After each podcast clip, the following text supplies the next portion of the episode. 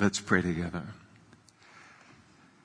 Jesus, we thank you tonight in song and now in prayer for the greatness of your victory over every enemy that we have. We thank you for the completeness of that victory. And Lord, we thank you for the fact that you will have a final that that victory will have the final say related to each of our lives until ultimately one day we stand before you forever and ever in a new heaven and a new earth.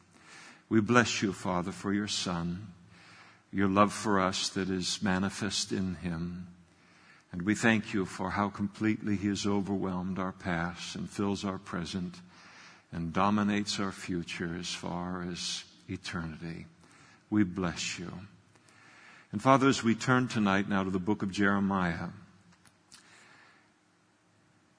we do so with the acknowledgement that we have within each of us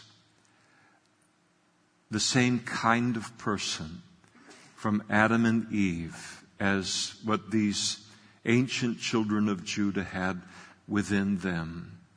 That old nature that wants to live for self, it wants to live for pleasure, it wants to live for idolatry, it wants to live for sin, every bit as much, Lord, as, as it did in their life. And we pray, Lord, that even though we might stand before you tonight and not be in that same condition to the degree that they were, that you would use our time in your word to build up our inner man, to cut away every tentacle of the old man that wants to pull us into the same lifestyle and the same judgment as the children of Judah ended up being pulled into in the judgment that they faced. Use your word to sanctify us and purify us and keep us free tonight in the freedom that you have purchased for us. And we ask these things in Jesus' name. Amen. Good evening. Please be seated.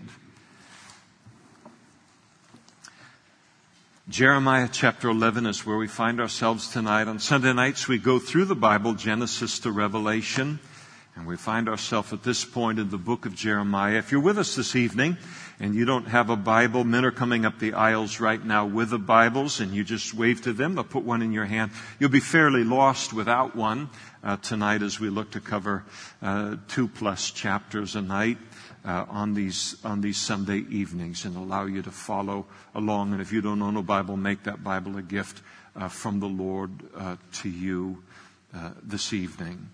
Jeremiah, as he uh, begins chapter 11 and, and, the prophecies of his that are recorded here, uh, they're known as the message of the broken covenant.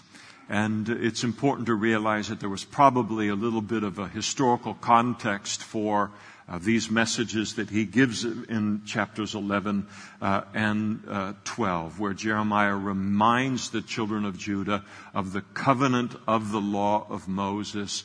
And the covenant of the law of Moses was basically if you obey God, God will bless you.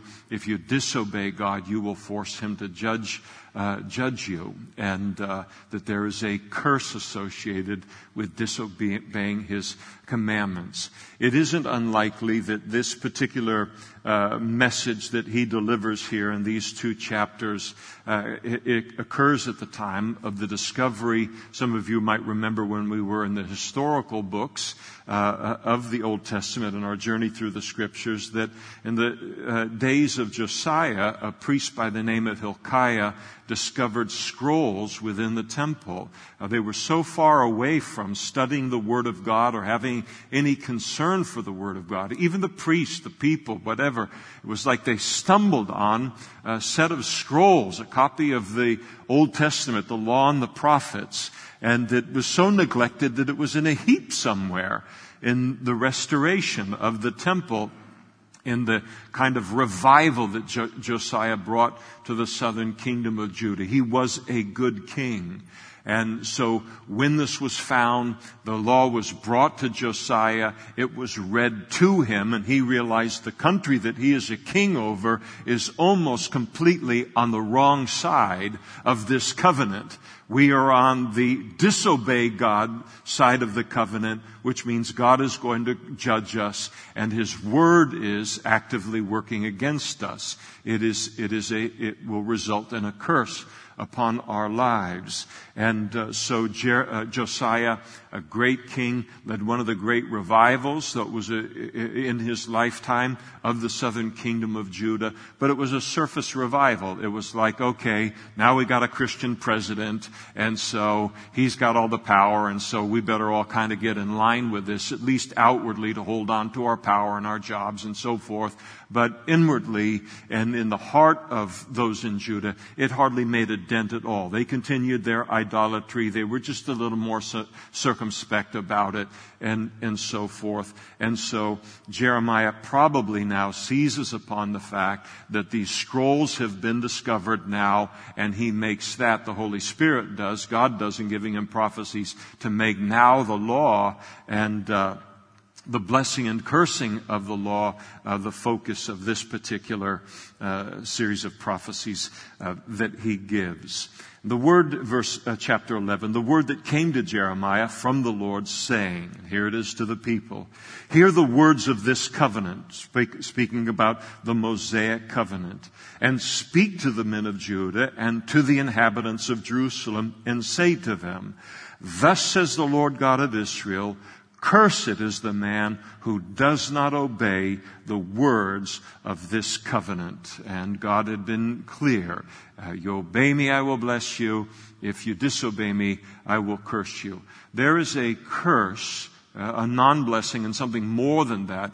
There is a curse associated with the disobedience of any of God's commandments. The Bible teaches that God's commandments are good, that they are not burdensome. Not only are God's commandments not burdensome, but they are liberating. And to violate God's commandments is to really, as I mentioned last week, to work against nature, to work against creation, work away against the way that we've been created. So there is a natural curse uh, associated with disobeying God's word because it is not how we were meant to live. But then there's another element where God comes in and part of that curse of disobeying Him is that He begins to come in and chasten us because He loves us and then ultimately He has the ability to raise chastening into a position of judgment, whatever it takes to humble us. And so God is reminding them of this. Cursed is the man who does not obey the words of this covenant, which I commanded your fathers in the day that I brought them out of the land of Egypt and from the iron furnace that Egypt was. And I said to them, this was when God gave the law to Moses upon uh, the departure there uh, from, from Egypt, obey my voice and do all that I command you, so, and that's a key word, shall you be my people and I will be your God. That's the evidence of the relationship and a concern for the relationship is obedience. And then that obedience then leads to blessing. That Another important word.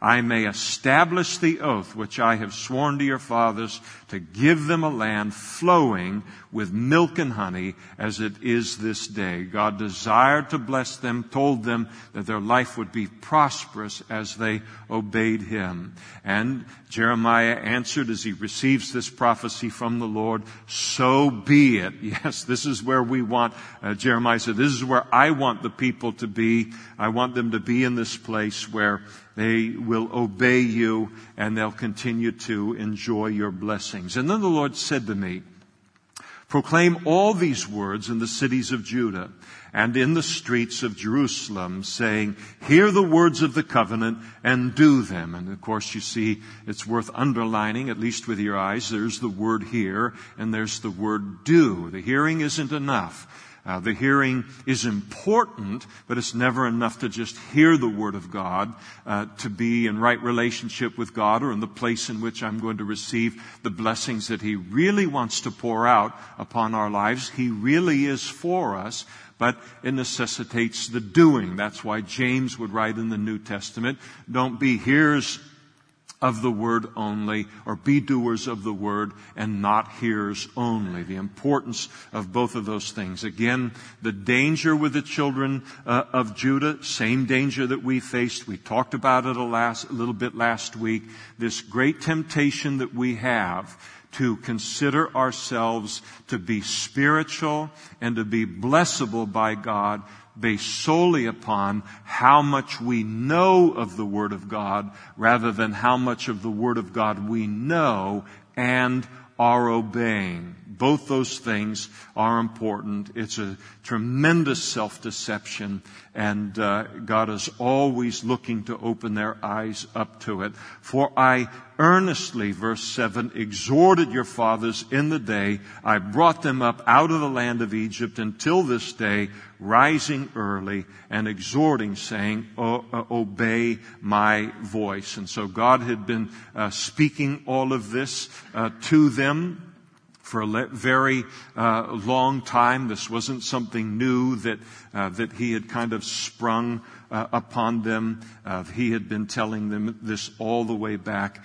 uh, before uh, the time of of Moses. This was not something a new way. This was something that he had always been. Then verse eight, very interesting verse. Yet they did not obey or incline their ear. This was their response to God's word. But everyone followed the dictates of his evil heart. And therefore I will bring upon them all of the words of this covenant which I commanded them to do, but which they have not done. So God said, listen and do. And what they were doing is, we will not listen and we will not do. And so God is going to have to now uh, turn up the fire in order to get their attention. God always wins in that battle, by the way. I don't know how far you've walked down that path, but He's a lot stronger than us. And uh, He can pin us in a second. And, and so He's going to have to raise the heat here to uh, let them realize that they are not God and they are not in charge. That phrase is an interesting one in verse 8 where he says, Yet they did not obey nor or incline their ear, but everyone followed the dictates of his evil heart. This is what happened within Judah. The very same thing is happening very strongly within our culture. Uh, the Word of God was being jettisoned. It was being thrown off. And uh, you never throw off. Everybody's got a standard in their life for right and wrong.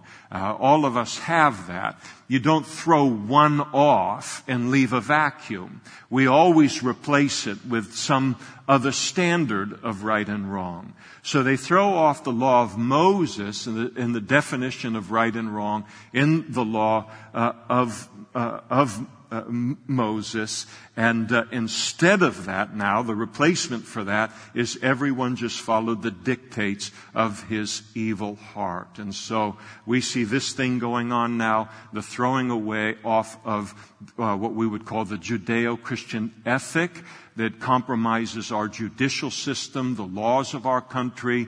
We already know that a long time ago, at least in my Christian uh, lifetime, that uh, the United States of America has moved away from being as strongly Christian as it once uh, once was, and so uh, that began to ebb away. But uh, you know, two or three decades ago, people were okay with, all right, I'm not going to be a Christian. That's not the life that I want to live. I want to go out and do my thing. But no, I agree largely with the definitions of right and wrong that make up our laws in this country, and I know they come from the Bible. They've done the country good. I don't want that to be moved. But the longer we go now, and we see it, you know, very much in the last few years in the United States, where the idea is, no, I don't want to be a Christian, but I also don't want the Bible to be the definition of right and wrong within this culture.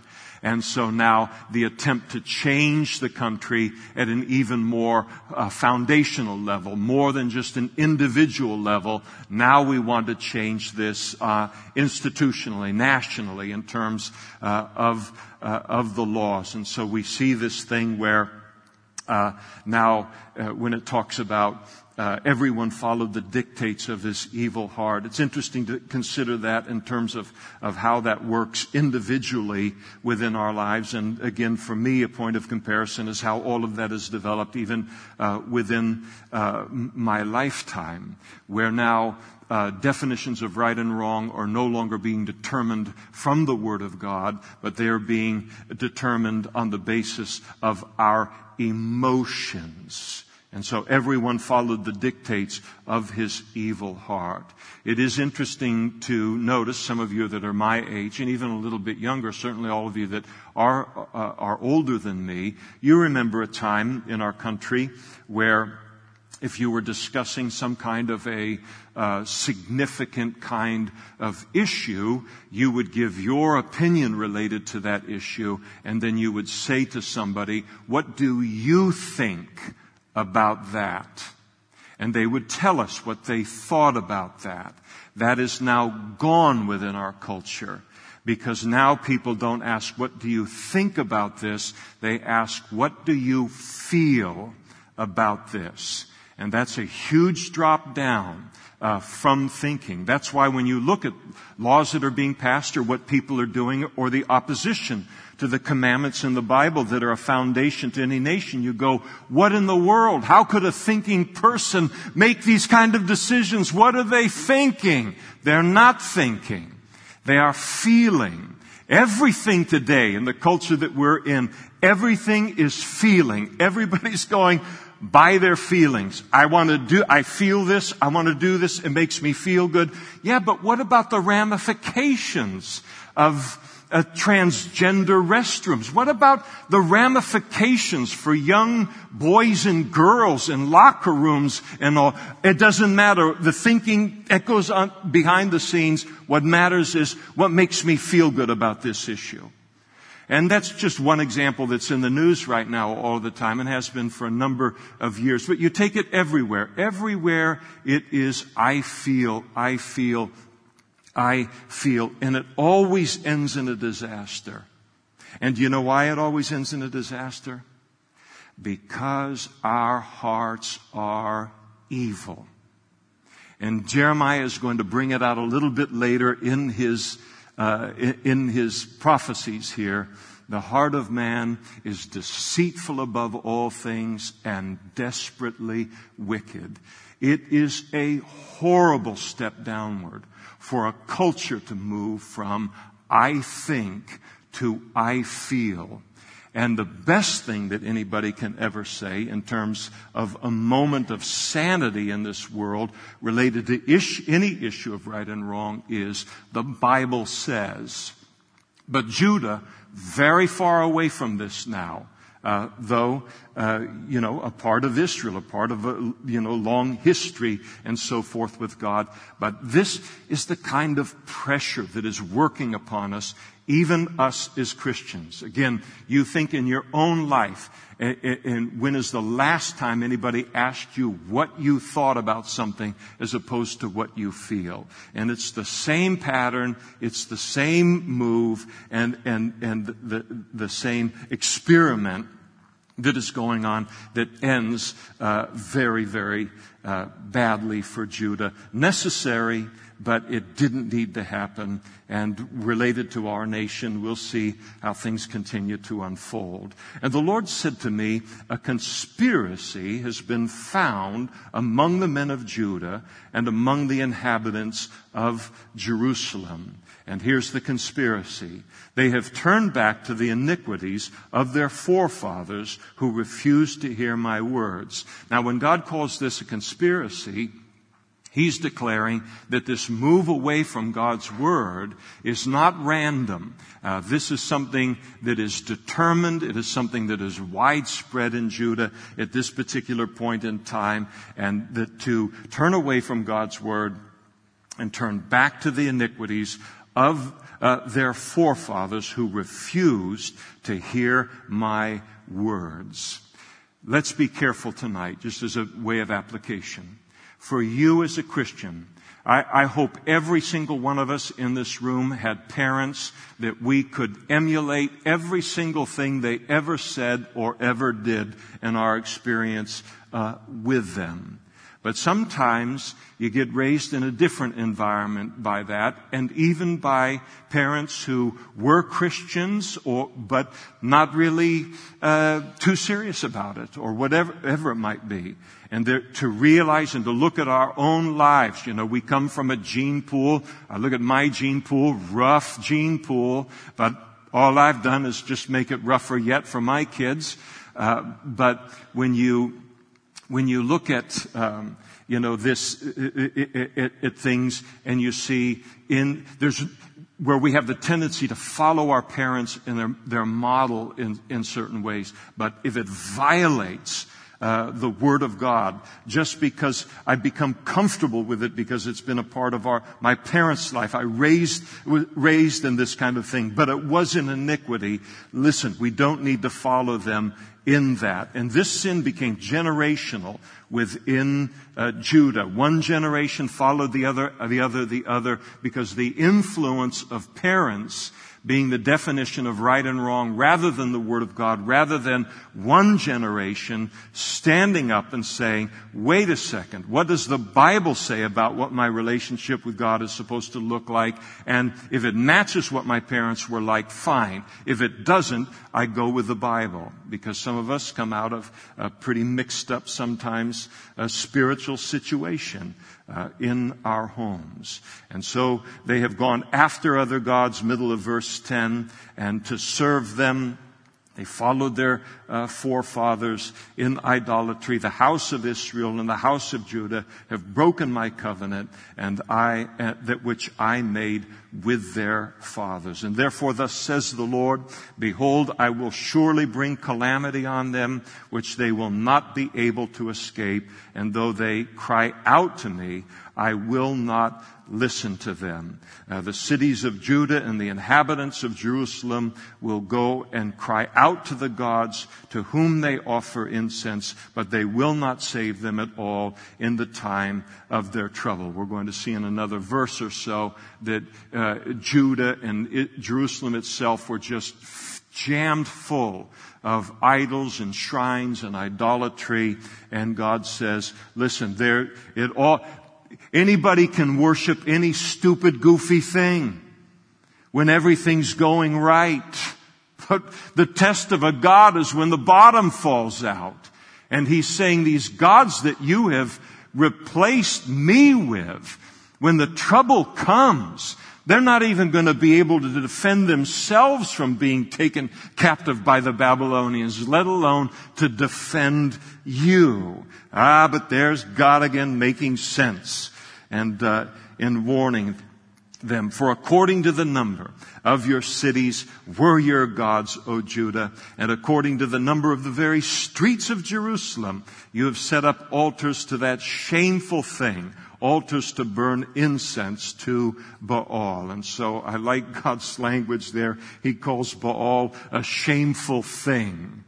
I mean, the people ought to have been ashamed of trading the true and the living God in to worship uh, Baal, who was kind of uh, the god of power, the god of uh, uh of nature, and so forth. And what a, a terrible uh, exchange it was, and to worship him, uh, Baal was a shameful thing. And so he speaks then to Jeremiah and says, Do not pray for this people or lift up a, pr- a, cry or prayer for them, for I will not hear them in the time that they cry out to me because of their trouble. And so God tells Jeremiah uh, that not to bother interceding for them because if one person's intercession, uh, Jeremiah's, for these people, uh, it, unless it's coupled with the people's repentance, then that prayer is ineffectual uh, in, uh, in the situation. Verse 15. The Lord declares, What has my beloved to do in my house. And so here's the language that he uses to describe Judah, was the language that he used to describe uh, Israel in the Old Testament, his beloved. We remember the imagery in the Old Testament is, is that Judah or the Jews were likened to the wife of uh, uh, the Lord. In the New Testament, we are called the bride of Christ. But both of them speak of tremendous intimacy. God wanted an intimate relationship with them despite all of the things that they had done in hurting him in this relationship, he still calls them my beloved. What has my beloved to do in my house? Speaking uh, of the temple. Here they are coming into the temple and they're appearing to be one thing worshiping there and then they go home and God's watching them as much at home as ever they are when they're in church and, and says, what are they doing in my house giving the pretense to love me in this way when privately, this is what they've been doing. Having done lewd deeds with many, and so much of the worship of the false gods involves sexual immorality, and the holy flesh uh, has passed from you. When you do evil, so not only lewdness, but also they were marked by evil. And when you do evil, then you rejoice. I mean, they're more excited about sinning than praising God uh, in the temple. The Lord says uh, concerning them, the Lord called your name green olive tree, lovely and of good fruit. That was the uh, the image that God had related to His people. An olive tree is a beautiful tree. It's a very beautiful tree in Israel, and it's productive, it's hardy, it's strong, it's it's beautiful. That's what He created them uh, uh to be, and and longed for them to be. This is the before picture uh, of the judgment. And with the noise of a great tumult, he that is God has kindled fire on it and its branches are broken. And so he's going to be forced to judge uh, the nation in this way, be like a tree that's just been uh, set on fire and broken in pieces. For the Lord of hosts who planted you has pronounced doom against you for the evil of the house of Israel uh, and of the house of Judah, which they have done against themselves to provoke me to anger and offering incense to myself. Every time we sin, we sin first and foremost against God. We sin against other people. But every sin we commit is always a sin against ourselves, which uh, they have done against themselves. Now, in verse 18, God makes Jeremiah aware of a death plot, an assassination uh, plot that has been uh, planned against him uh, from uh, the men of the city of Anathoth. And uh, the significance of that, it's Jeremiah's hometown. The people in his own hometown want to kill him in order to silence his voice and stop people from following him. Now that's something. One thing to have the whole nation against you and all, and you think, well, at least I can go home and head to the coffee shop and see a couple of people that are supportive. His own hometown in the southern kingdom of Judah is desiring and plotting his death. That's worse than anyone else was doing at this point in time. Jesus spoke about a prophet not being without honor except in his own hometown and, and in his own household. And Jeremiah is going to get a, uh, has a taste of that uh, even before Jesus uh, came into the world to say that. Now the Lord gave me knowledge of this assassination plot, and I know it. For you, Lord, showed me their doings. He would have never been aware of it if God hadn't shown him in some kind of revelation or word of knowledge. In the midst of this, while all of this is going on, he's just ministering and serving the Lord and so forth. They're plotting his death behind his back. He's completely ignorant of it. I mean, totally unaware. I mean, he just, he couldn't, he just couldn't conceive that they would do something like this to a, him or to a prophet of God. And so I was like a docile lamb brought to the slaughter. And so you picture a lamb uh, being brought along by its master, and the lamb is just following along, a rope around its neck, and it thinks it's on a walk. It doesn't know that it's going to the slaughterhouse. It's completely ignorant. Ignorance is bliss. And here is Jeremiah. He knows nothing about it, and yet he's being brought into uh, this attempt upon his life. I did not know that they had devised schemes against me, saying, uh, Let us destroy the tree, that is Jeremiah, and its fruit, those lives that he uh, was impacting and let us cut him off from the land of the living. Let's kill him that his name may be remembered no more. A pretty serious situation. Kind of puts, uh, can put our trials in perspective. Not all of them, but few trials are greater than this in life. And so Jeremiah cried, but O Lord of hosts, you who judge righteously, testing the mind and the heart, let me see your vengeance on them. Uh, for you, uh, for to you I have revealed my cause. And so, uh, not so much the weeping prophet at this point. He's asking God to take vengeance out upon those that were judging him. And this is a good move on his part we're told to do the same thing. Even when we're betrayed on a level like Jeremiah's being betrayed, and it's even worse than described here, as we'll see in just a few minutes here.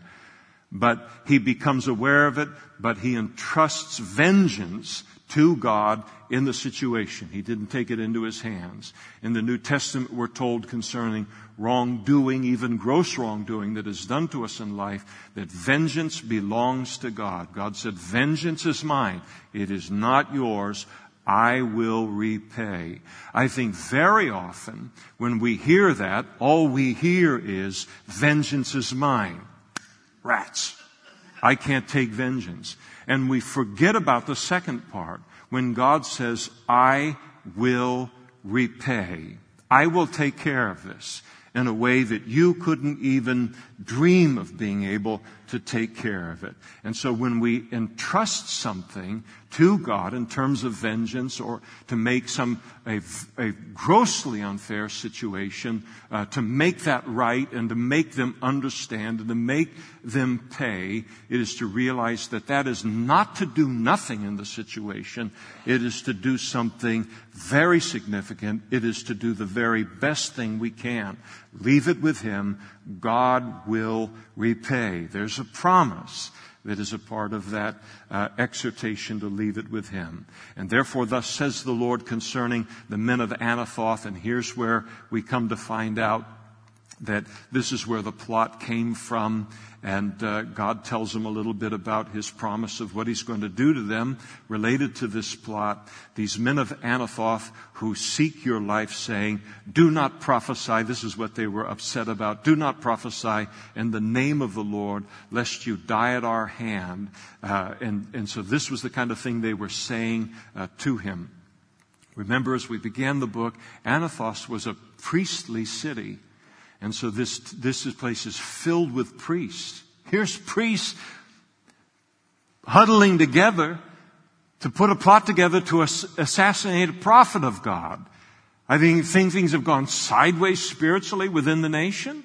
And yet that's exactly where things were. And it tells us how uh, deeply invested the priests were uh, in Judah at this time in all of the idolatry that was going on, all of the false worship that was going on. Somehow, the idea is always follow the money. Somehow they were making money off of this. It was supporting them and their families and so forth. And they didn't want a Jeremiah to come in and upset this kind of thing. And therefore, thus says the Lord, verse 22 of hosts. And that's a great name for the Lord here, the Lord of hosts. It speaks of him as the God who is head of an army. He is the head head of an angelic host, an angelic army. So God comes with this name, Behold, I will punish them. The young men shall die by the sword, their sons and their daughters shall die by famine, and, uh, there, and there shall be no remnant of them, for I will bring catastrophe on the men of Anathoth, uh, even the year of their punishment. And so uh, the Lord comes in and uh, speaks to him about the, uh, what he doesn't always tell us, is he tells Jeremiah here, not only is vengeance mine, I will repay, but he tells him how he will repay. They will experience the same judgment all of Judah will experience. Uh, chapter 12, beautiful chapter. Of course, say that about every Bible, chapter in the Bible, right? But I have this kind of a gift, a gift for the obvious. It is tremendous. And uh, don't be in awe, please. Don't be in awe uh, of it. So Jeremiah cries out, Righteous are you, Lord, uh, are you, O Lord, when I plead with you. And that, that first line, Righteous are you, is very important to notice. He's going to pose a question to God, a couple of questions to God, because he can't, things don't add up for him in terms of how God uh, works. And uh, so he begins, All right, Lord, uh, I'm going to begin these questions that I'm asking of you. And I'm asking these questions of you because, not because I am doubting or questioning your judgment or your righteousness or your wisdom. That's a given. That's what I'm operating from. And it's not a lack of faith that these questions I'm going to pose to you are, but it comes from the knowledge, uh, the recognition that you are righteous. It's interesting that many questions that we face in life, including questions that he's going to ask here in a moment, there's so much we're going to see in a moment, isn't it? But so often in the questions that we, that come into our mind as Christians, so often the questions occur out of a lack of faith. But oftentimes we uh, have questions that occur within our mind because we do have faith. We know how big God is. We know how powerful He is. We know how wise He is. We have a long history of those things within our life. We know how easily He could change anything in a second without breaking a sweat, with no effort at all. And so when we know these things about God and then He doesn't change those things, then that creates an entirely different set of questions within our mind. And these are the questions that come from not a lack of faith, but a faith in God. This is exactly where Jeremiah finds himself. He says, Let me talk with you, God, about your judgments. And then here's the question Why does the way of the wicked prosper? You ever wonder about that? Why in the world?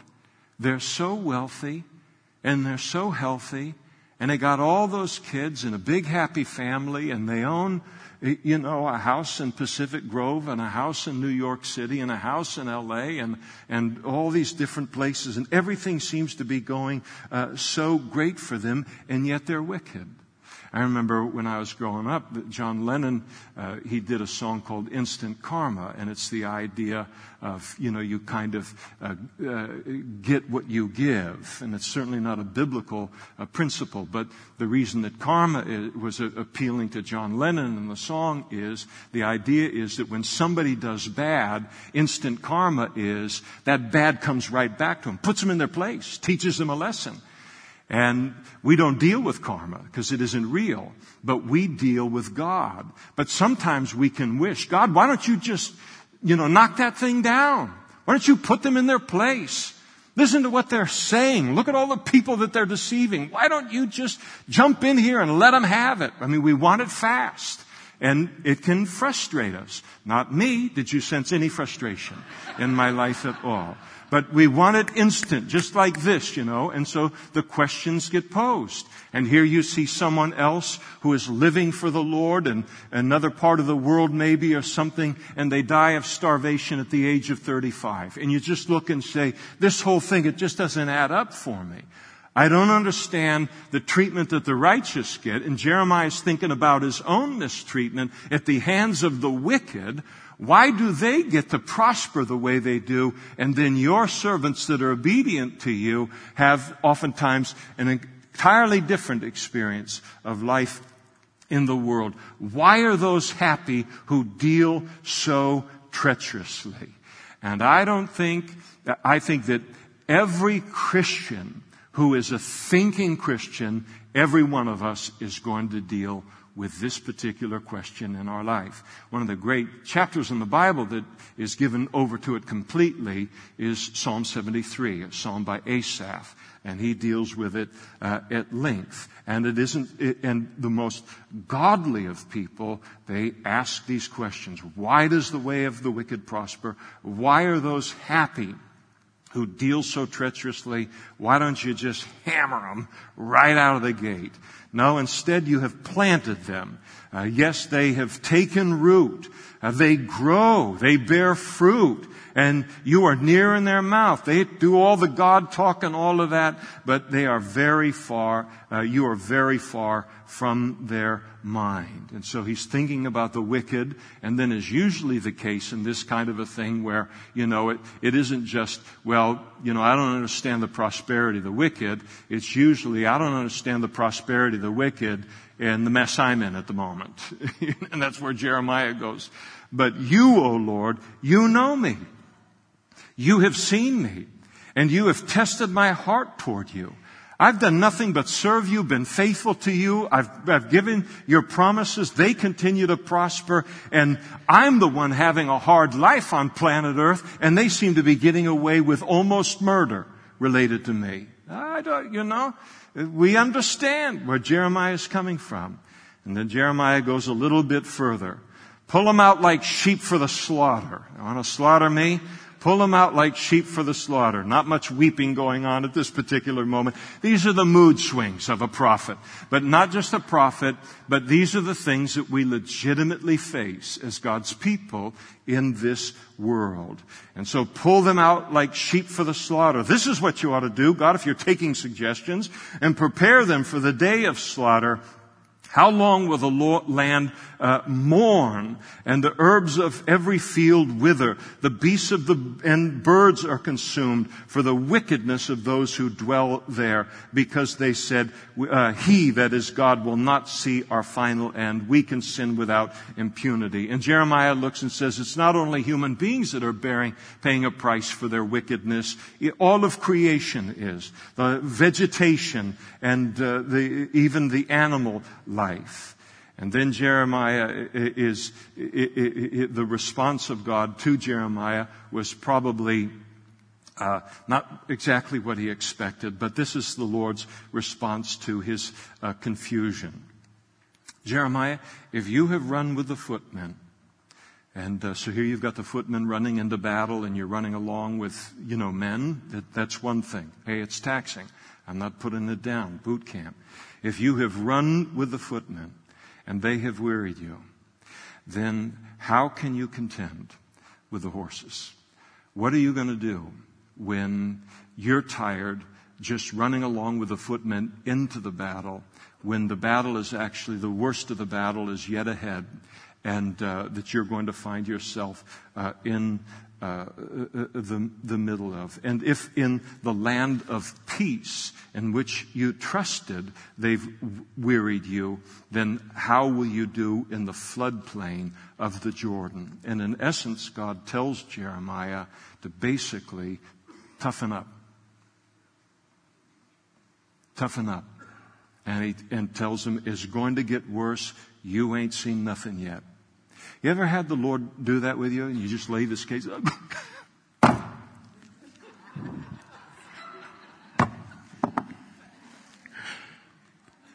and what am I waiting for? A God group hug, Father, Son, Holy Spirit, and they just come and we just, just big group hug, you understand, and everything. And he doesn't do anything of the sort. He says, You ain't seen nothing yet. What are you whining about? You get back into your place on the wall, buckaroo. You're not quitting. And the Lord comes in with that kind of strong medicine. And it can seem almost cruel here when He does it. But when the Spirit of the Lord is behind that word, it is exactly what we need to hear. to get back into our place. We don't get to quit just because things get hard and they get difficult. Get back in that place and stay uh, in that place, even though things are going to get uh, even more difficult. And the beautiful thing about what God does here, and it's actually an encouragement in in uh, in talking to him about what is going to come and so forth. It was God essentially telling Jeremiah, things are going to get harder, but you're going to be able to uh, stand uh, in uh, in all of of what is coming. And so the Lord uh, had told Jeremiah at the very beginning of his ministry, had told him, Don't be afraid of your faces. I'm with you to deliver you. They're not going to kill you. Your life is in my hands, and, and so forth. And the Lord basically just comes back and he reminds him of that. You continue on uh, in the ministry. And so he doesn't really answer uh, Jeremiah, Jeremiah's whys here at this particular point. I think he does in a moment or two, uh, but he just tells him, Listen, it doesn't matter how you're assessed processing this whole thing. You have to stay in place and you'll be fine. Uh, even as it gets harder. For even your brothers, now this is where the news gets worse in verse 6. For even your brothers, the house of your father, even they have dealt treacherously with you. Now that's hard.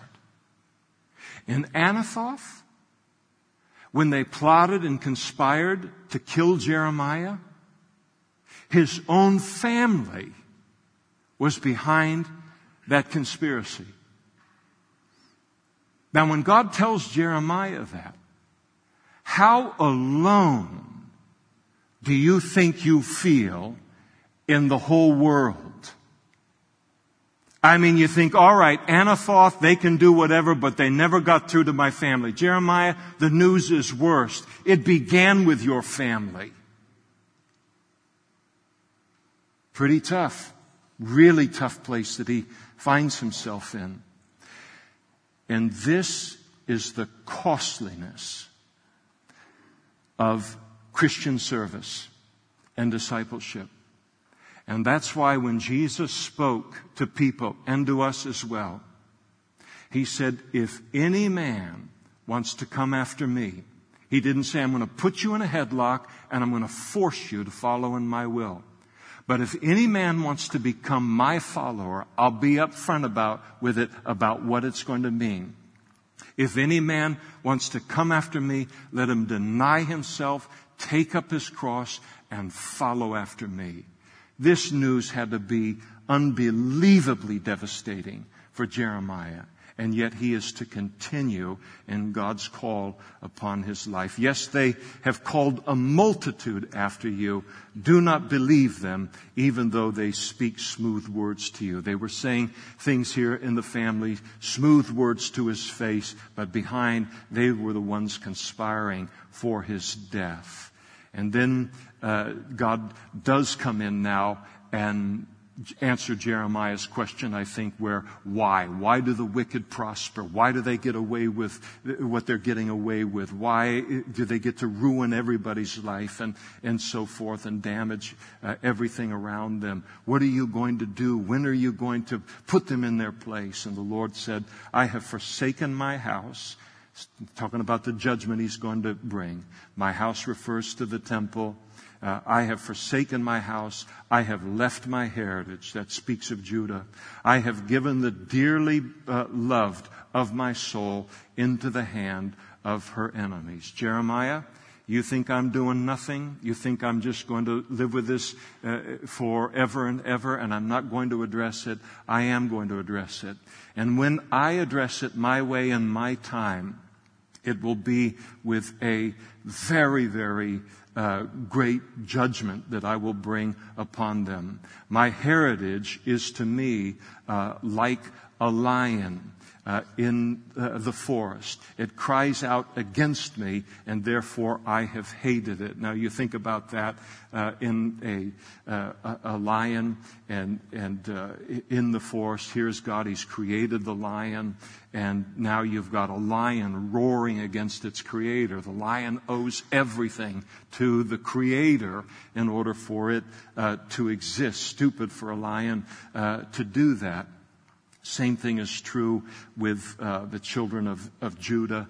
God had brought them together. God had created them. God was blessing them. They owed everything to God. And then when God drew near to them, they snarled in a, you know, that aggressive kind of life-threatening way against him in the way that uh, a lion would.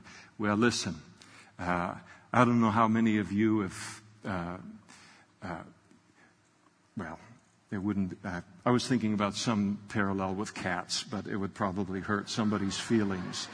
Um, so you'd put them in their place, uh, no matter what the pet might be. And so, but this is the way that they were treating God, and God described it as, as this kind of thing. He described my heritage, that is, uh, Judah here, is to me like a speckled vulture. The vultures all around are against her. Come, assemble all the beasts of the field, uh, bring them to devour. So we've all seen those things maybe in school or on television or something like that, or maybe firsthand. I've got some farm kind of folks and uh, where you know they got a whole group of little chicks, don't they? And the chicks begin to grow, and then what happens? There's that one odd chick, uh, whether with coloring or or some other whatever, smaller than the rest of them or whatever, and the whole uh, group of them begin to peck at that chick, don't they?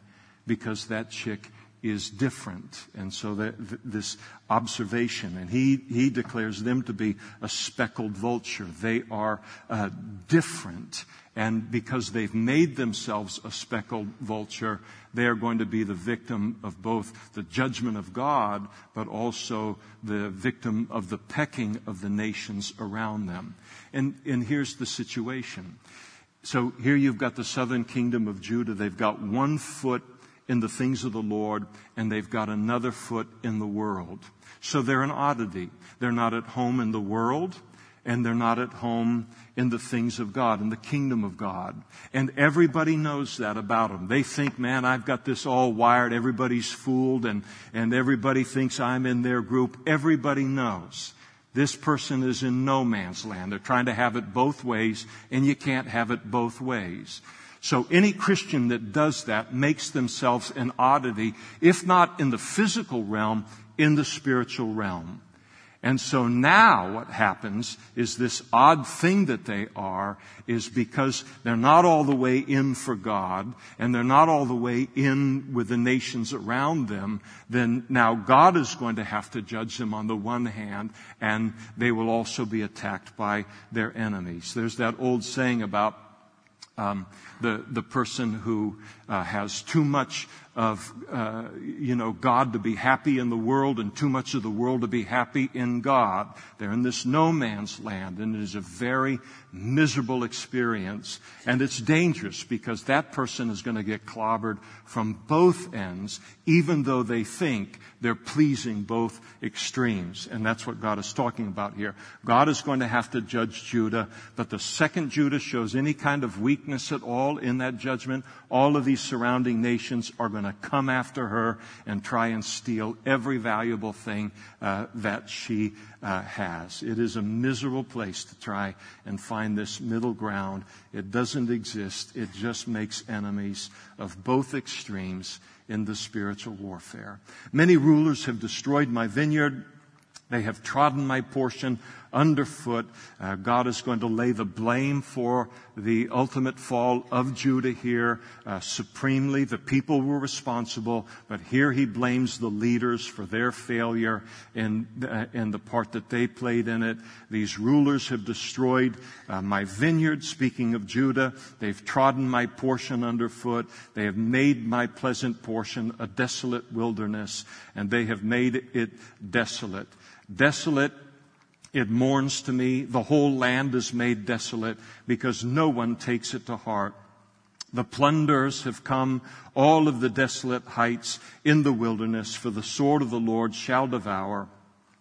From one end of the land to the other end of the land, no flesh shall have peace. And they have sown wheat but reap thorns. They have put themselves to pain but to no profit but be ashamed of your harvest because of the fierce anger of the Lord. And then he closes this chapter, God does, uh, describing the fact that he would judge the, the nations that neighbored uh, Judah as well. And thus says the Lord, against all my uh, evil neighbors who touch the inheritance which I have caused uh, my people Israel to inherit. Again, they were looking uh, for any faltering of uh, of Judah, and then so they could come in and take cities and take land and take wealth and so forth. God knew all about it, and He said, "Behold, I will pluck them out of the land and pluck them out, uh, uh, pluck out the house of Judah from among them." Judah is going to go into captivity. They'll be taken out of the land, God declares again. And then it shall be, after I have plucked them out, that I will return them to the land and have compassion on them and bring them back everyone to his heritage and everyone to his land. After they'd learned the lesson in the captivity, God is speaking about the fact that they would be restored uh, to uh, the land. God loves happy endings. And one of the great things about a passage like this in Jeremiah, which is so heavy, is to realize that no matter how far you or any person has ever backslidden in our Christian life, that God is always working toward a happy ending that comes with our repentance and our returning to Him. He really does have a future and a hope for us no matter where we've been and what we've seen. It is His heart.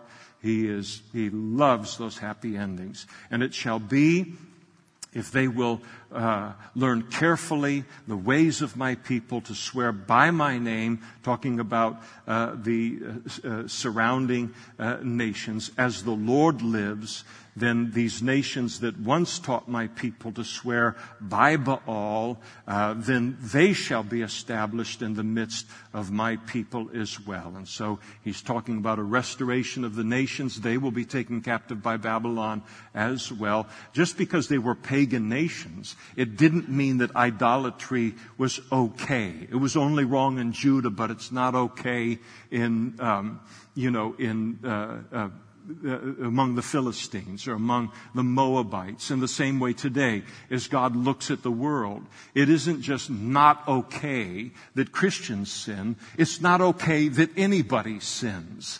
And uh, so if they would turn away uh, from all of this and rejoin uh, Israel in the worship of God, given that place, uh, then they too would be reestablished in the midst of, uh, of the land and the, the nations surrounding uh, Judah and Israel. But if they do not obey, I will utterly pluck and destroy uh, uh, up. I will utterly pluck up and destroy that nation, says the Lord.